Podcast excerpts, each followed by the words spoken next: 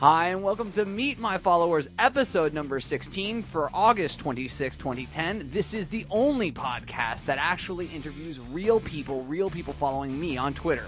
I am your host, Cade Dworkin, and on today's episode, I've got Olivier Blanchard at The Brand Builder. Once again, I need to thank this show's sponsor, 140. If you're looking for a great Twitter application to get the information the way you want it from Twitter, 140 is definitely the place to go. With reviews from real users and a clear description of each app's features, 140 should be your only Twitter directory resource. Every character counts, do more with 140. Today's guest happens to be one of, I think, the foremost thinkers in uh, the social media space.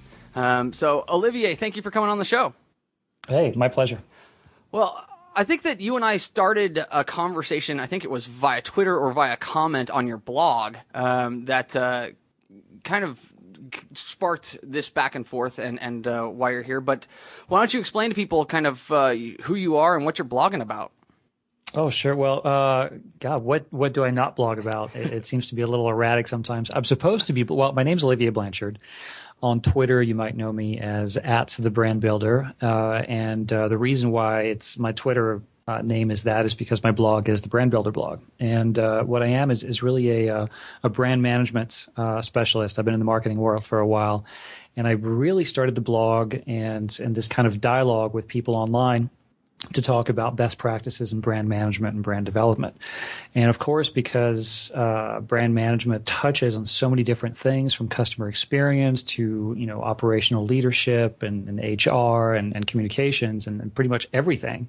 Uh, the conversations tend to be fairly broad. Uh, some days, you know, we, we talk about politics. Some days we talk about uh, training employees or recruiting. Some days we talk about marketing communications or advertising or social media. So we, we touched on a lot of topics, which is kind of interesting. It definitely is. Uh, one of the things that initially caught my attention, I think it was, you know, uh, so, I forget actually who it was in my blogroll that, you know, recommended you because of your uh, social media ROI thought process. And there was one yeah. video in particular which I would love to kind of highlight if you can give kind of a nutshell around. I'll, I'll link to the uh, to the video itself in the show notes. Sure. Well, you know, the, the, the ROI discussion has been kind of like one of the big things uh, that that people always ask me about, and uh, and I don't think I've really figured this out. I mean, to me, ROI is simple. You can look it up, you know, Google ROI uh, by itself, and, and you'll find a very simple equation, which really touches on on the the cost of the dollar value of an investment, and then the dollar value of a gain, uh, and and the relationship between the two essentially gives you that return. So. Um, when it comes to social media, though, for some strange, bizarre reason, uh, a lot of you know quote unquote social media experts or gurus or however you want to call them have decided that uh, social media ROI was going to be something different, and and it's been kind of bizarre. And, and so about a year and a half ago, you know, I was I was working mostly on you know setting up best practices for social media programs and and how to actually build them, and I, I came across this this problem, uh, especially on Twitter and, and and on in the blogosphere, of people tr- essentially completely misunderstanding uh, the relationship between ROI and social media and, and creating new versions of it that made absolutely no sense and these crazy outlandish equations and calculators that were based in not at all in reality. And and I realized that there was a huge issue that that I hadn't really touched on yet, which was that when companies reached out to their marketing partners or to social media quote unquote experts, uh, advertising agencies, PR firms, marketing firms, and asked them about the ROI of social media, they were not getting the answer they expected. They were getting answers about engagement, about conversation, about followers, about a lot of, of different metrics, but they weren't getting an answer that addressed their, their return on investment question, which was if I invest $100,000 in this program, you know, on salaries and tools and whatnot, what am I going to get out of it? Or how am I going to measure success? Uh, based on that investment. What will my return be, and how will I know what my return is? And they were asking a financial question. They were saying, if I spend $100,000 on this, as opposed to spending $100,000 on something else, how will this benefit my business and my P&L, my bottom line? So what they were getting instead of, of getting a, an answer to their financial question was, well, the, the ROI is going to be that you're going to get a lot of followers or you're going to get a lot of, you know, click throughs or traffic to your website. And these are all, these are great, but they're intermediate metrics, right? I mean, they're basically precursors to a financial, you know, outcome. Uh, and and that's really when it became clear to me that there was a huge rift between the marketing world and the, the social media kind of evangelists and what they saw as the benefit to a company and, and how they understood ROI and the way that you know tr- classically trained MBAs and uh, you know people who actually deal with budgets and P and Ls and and uh, and and and other financial data uh, and make serious decisions about businesses uh, looked at ROI. There was there was a language problem. Yeah, there definitely and, was. I mean, uh, yeah. and I don't mean to jump in here, but uh, it, I'm going to do it anyways because you know, I've got a foot in both worlds, right? I've got this classic MBA, and I've also got or uh, M- MSIM, which is a long story as to how that's related to an MBA. But and then I've uh, and then I've been a community evangelist, right? I've been a, a yeah. community manager, so I can see both sides of this argument, which is why I always enjoy seeing you talk about it because you you bring you bring back. I'll, I'll reference Jay Baer, right, who is a guy who you know and, and, and and awesome guy. He was doing a webinar earlier today, and uh, he said that you know companies aren't in the business of getting more followers. exactly. I mean, it's a brilliant thing, right? Because it's so simple, right? You're in a business to do whatever you're great at, either sell a product, sell a service, whatever it is. So right. you have to, you know, how does getting more followers translate to that? And that's something that you've really begun to do some heavy research into. And, and I enjoy reading your blog posts because it is constantly that. Um, so you know, let's let's talk a little bit about the blog. One of the things that I love is the fact that your blog posts aren't like 400 words and they stop dead. You you you go in depth. You go deep, yeah. and you you know are willing to write a you know 900 word blog post because you want to get your point completely across. Is that a thought? Is that like a conscious thought, or is that just the way that you communicate? No, no, no. I'm just really long-winded. Uh, I can't help it. So it, it's. Awesome. I would love to have the, uh, the, the talent that some people have to express my point in in very few words. Uh, but I can't. I mean, I just start. I get started and then I go off on tangents, and and you know I eventually come back to it. So I'm I'm a very kind of like narrative-minded uh, blogger or writer. Uh, I'm not succinct at all, but it, and in a way, it's funny because I spend a lot of time on Twitter where you're limited to 140 characters per you know thoughts for per point, and to me, it's therapy. And, and, it's funny that I can I can mix both. I can do 140 characters and I can do you know 15,000 word blog posts, but I have a really hard time limiting a blog post to three paragraphs. Um, to me, that's just that's just kind of an intro, and and I admire people who can do it, and I I know many of them. Uh, actually, Jay is one of them. He can actually do it. He yeah. can get his point across in, you know, four or five paragraphs. Uh, and I'm I'm amazed. I'm like, damn, that that would have taken me, you know, three hours. Well, it's one of those things where it's just a different way to communicate, right? Where you know, yeah. you and I are people who write these huge blog posts, and and we want to show that, at least I know I want to show that I've thought this through and the yeah. way that it comes out is that I need to back it up with more facts and more facts and more facts just because that's the way I write.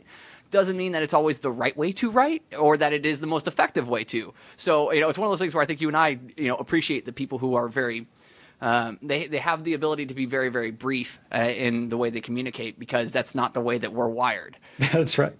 So, yeah, yeah. It's, it's definitely. I think it's a brain thing. I think it's uh, it's it's nature there. Some people are like that. Mm-hmm. Yep. So you've you've started to do more and more speaking gigs, right? I mean, you, you've you know as you've grown this this blog, which is you know gotten to be quite large from what I can see. I'll, I'll, you're not posting subscriber numbers, but given your Twitter numbers, I gotta believe you're in the tens of thousands of people who are subscribing. Mm-hmm. Um, you know, you're starting to get these opportunities to speak at different conferences. Talk to me about your experience there, where you know now you've got it to, you know, you're set at 45 minutes or you're set at an hour. Go in and right. you know I- impart your knowledge to a new group of people. Yeah, um, you know, it's it's really it's fascinating. Uh, so the one thing I've learned is that I'm not afraid to speak in front of large audiences, which is good uh, because that would be kind of you know a hurdle for me if if I had that problem. Uh, and I don't stammer or stutter that much, so that's also pretty good. But you know, I I really enjoy it. Um, there's there's some pros and cons. The pros are that I, I, I like being able to travel, and the, the, speaking has really gotten me traveling a lot. Uh, I just went to Australia. I'm, I'm, going to the Middle East later this year. Uh, I've I've flown to Europe a few times to speak at conferences there. I'm flying across the U.S. meeting awesome people, and it's um, it's great to be able to have that that physical connection with an audience. I'm not a huge fan of doing webinars. I mean, I, will do them and I, I, enjoy doing them, but you're kind of like talking to yourself.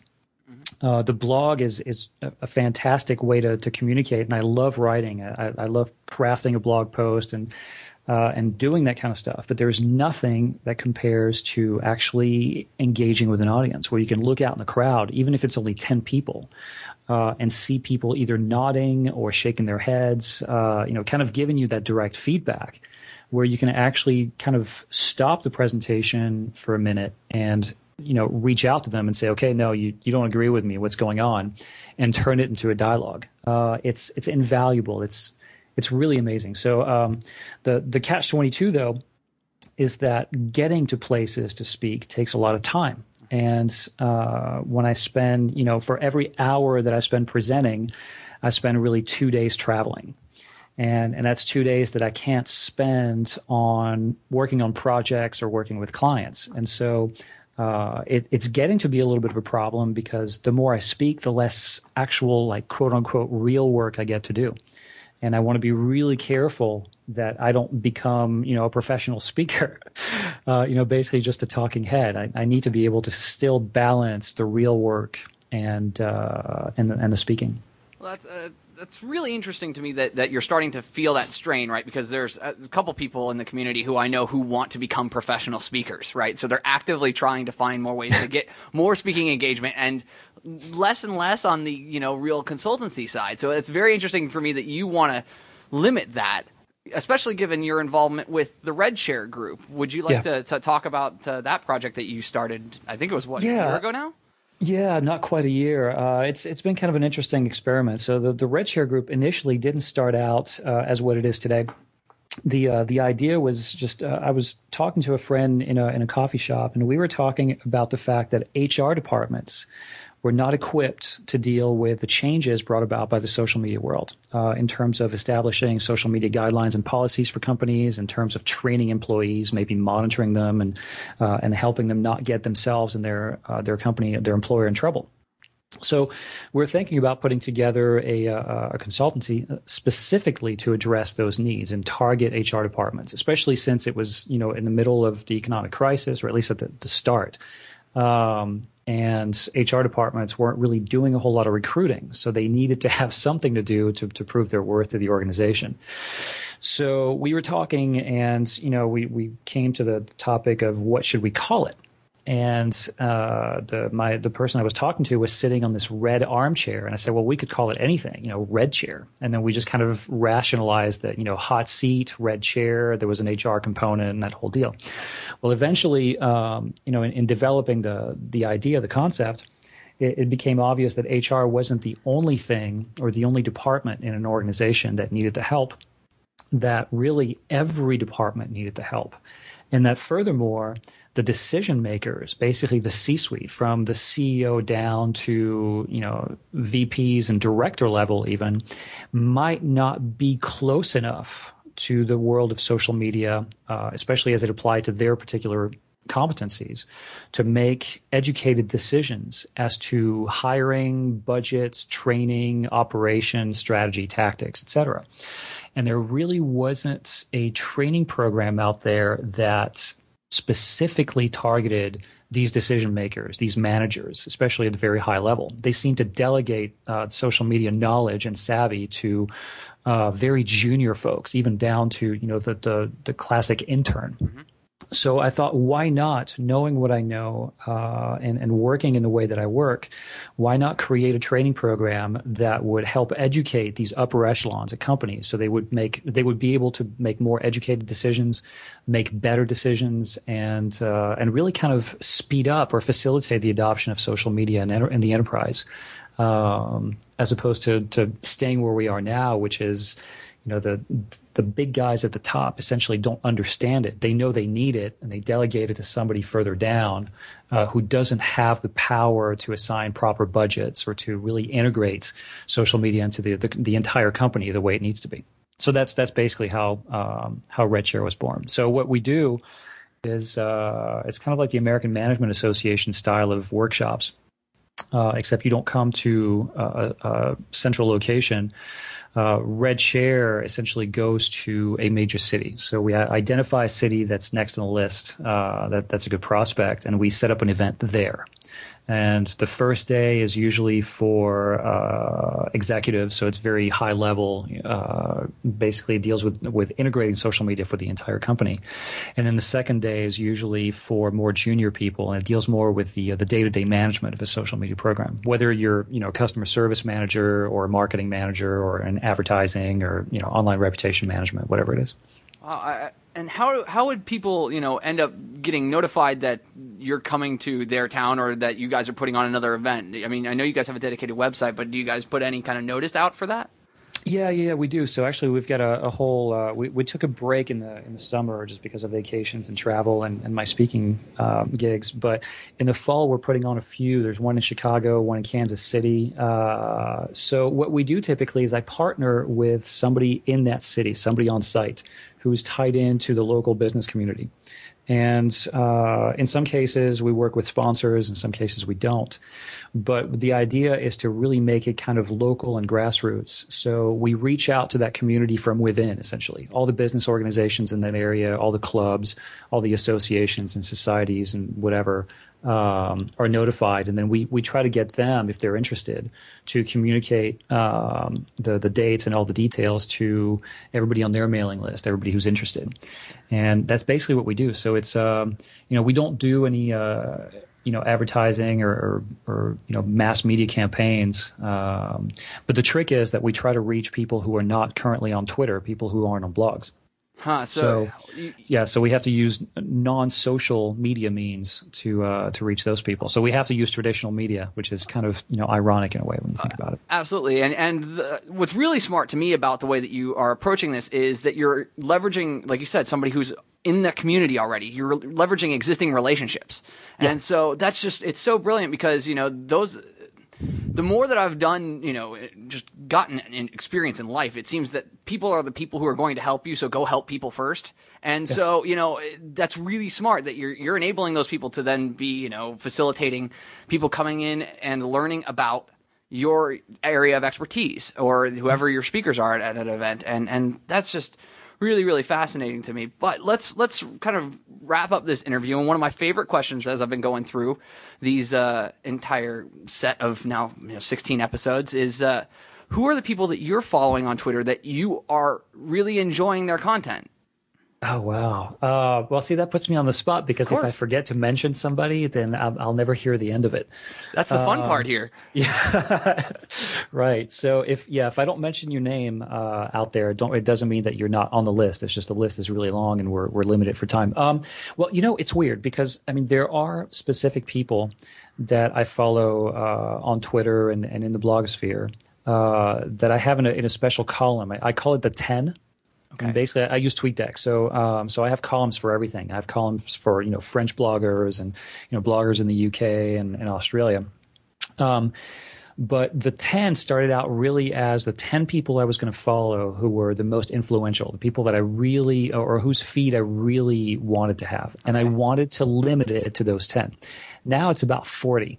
I still call it the 10. That's, that's what the column is called. But um, so you know, you, you have everybody from uh, you know one of one of the people that I talk to the most on on Twitter, I think, uh, and you can check the stats on that. I think you know Christy Colvin. Yeah. Uh, uh, we we we talk a lot, and we do some work together. And she's involved in um, in Red Chair as well. So that's that's probably one of the reasons why. I get the feeling but, with know, her though that like I'm listening in on or I'm overhearing one of your conversations between one and another on Twitter. It's it's absolutely fascinating to watch. Oh yeah, it's great. It's a lot of fun. It's it's like being in the same room. Um, you know, Neville Hobson or at Jangles is one of the people that I follow. Uh, you know, Jay Baer, Chris Brogan, Brian Solis. Uh, I mean, there, there's a ton of people. But but what's weird though is I initially I thought that column was going to be a lot more important than it became. Uh, I really thought that it was going to be kind of like the bulwark of of uh, of the information that I get, and it turns out that it's not. Um, essentially the the interactions that I have with people on Twitter isn't so much a question of who I follow; it's who talks to me. So anytime I see an at the brand builder, that's really the column I look at. So you know whether it's somebody that uh, that I typically follow or someone whose feed I haven't really paid attention to in six months, it really doesn't matter. I mean, the relevance is in the now. So uh, so it's kind of common for me to talk to somebody that you know I I kind of follow, but not you know specifically necessarily right because I follow like what ten thousand people, Yeah. so I can't really pay attention to what everybody's saying. Um, but I've created a system whereby I follow people who have something interesting to say, whether it's about social media or you know the movie industry or cooking or running or triathlon, whatever it is. Um, and when something pops up that's relevant to me at the time, it just kind of seems to f- it, it finds its way to me. Uh, I've created that funnel that's very kind of um, uh, it's it's kind of serendipitous in a Well, way. it's also you've crossed that threshold, right? Which is you know the point where you're no longer having to search out great content. Great content now comes to you. Great interaction now comes to you. Yeah. And so I think that that's a key point that so many people don't understand when they get into Twitter initially is that they sit there and they think that it's constantly an outbound kind of play. And once you clear, for me, the experience has regularly been around 500 followers and 500 people you're following. You're not going to see every tweet, and so you have to take that you know lean back posture to it. And so you, it creates this opportunity for people to filter great content to you. Yeah. Um, and, and so it's absolutely. interesting to hear that you're getting at even at you know ten thousand followers because you know I'm you know at fifteen hundred or so right now, and that's that's really interesting that it's still the same experience. It just is uh, at a greater kind of breadth. Yeah, it's it's you know it's more volume and more velocity in a way, but but the way I have it set up, and, and I really I don't even know if I can really replicate it for for somebody else. It's organic. I mean, you you really grow that funnel and that filter over time. Um, but you know, I I can look at you know Jay Baer and you know Gary V and Amber Porter Cox and and all the other people who were in that column. Um, but ultimately, it's kind of like I browse through it the way I browse through any other column. Uh, it's it's really the the direct interaction, somebody speaking to me that um, that makes me follow them at least you know consciously at that moment. Um, so right now I'm, I'm looking at my column and I'm seeing, let's see, uh, Trey Pennington is on there. I haven't talked to him in a few days, but he's a really good one to follow. Uh, you know, again, Beth Harte. You have uh, James Steele. Well, you, of course. Oh, dude, I, don't don't include me on that. That's that's not appropriate. I, I don't comment on your blog nearly enough to be listed in the same set of uh, lists that, that you're mentioning Uh, those you know, people. Comments are a dime a dozen. Um, but no, like you know, it, and it's funny because there are some affinities with associations or, or particular groups or communities. So, for example, like minds Yes. uh, is uh, is a really interesting one. So, guys like Drew Ellis, Caroline Boscher, Scott Gould. Um, that that whole group, I have a column specifically for them, so I follow them in the context of the conversations that we have with like minds. Um, same thing with the uh, the uh, ungeeked and elite community with uh, with CD and and all those folks from the Chicago Milwaukee area. So um, yeah, it's it's weird. It's not. Unfortunately, I can't put together a list of okay, these are the five people you should No. follow. That's, Uh, that's that's not what I'm asking for, but I mean, you've given enough names, right? You've given enough context on how you're using Twitter, which I actually think is is one of the more interesting points in this interview. So I appreciate that. Thank you uh, again for you know making the time. I know that you're insanely busy, and, and it just means the world to me that, that you would do this. Um, so you know, thanks. It was my pleasure. Seriously, have a good one. I appreciate it. Well, I hope you enjoyed that episode of Meet My Followers as much as I did recording it. Olivier is an incredibly intelligent guy, so follow him up on Twitter. That's at The Brand Builder, or go read his blog at thebrandbuilder.wordpress.com. Thank you for downloading and listening to this episode of Meet My Followers. I hope that you enjoyed it, and I hope you'll come back to listen again. Go out there, guys, and have a fantastic day.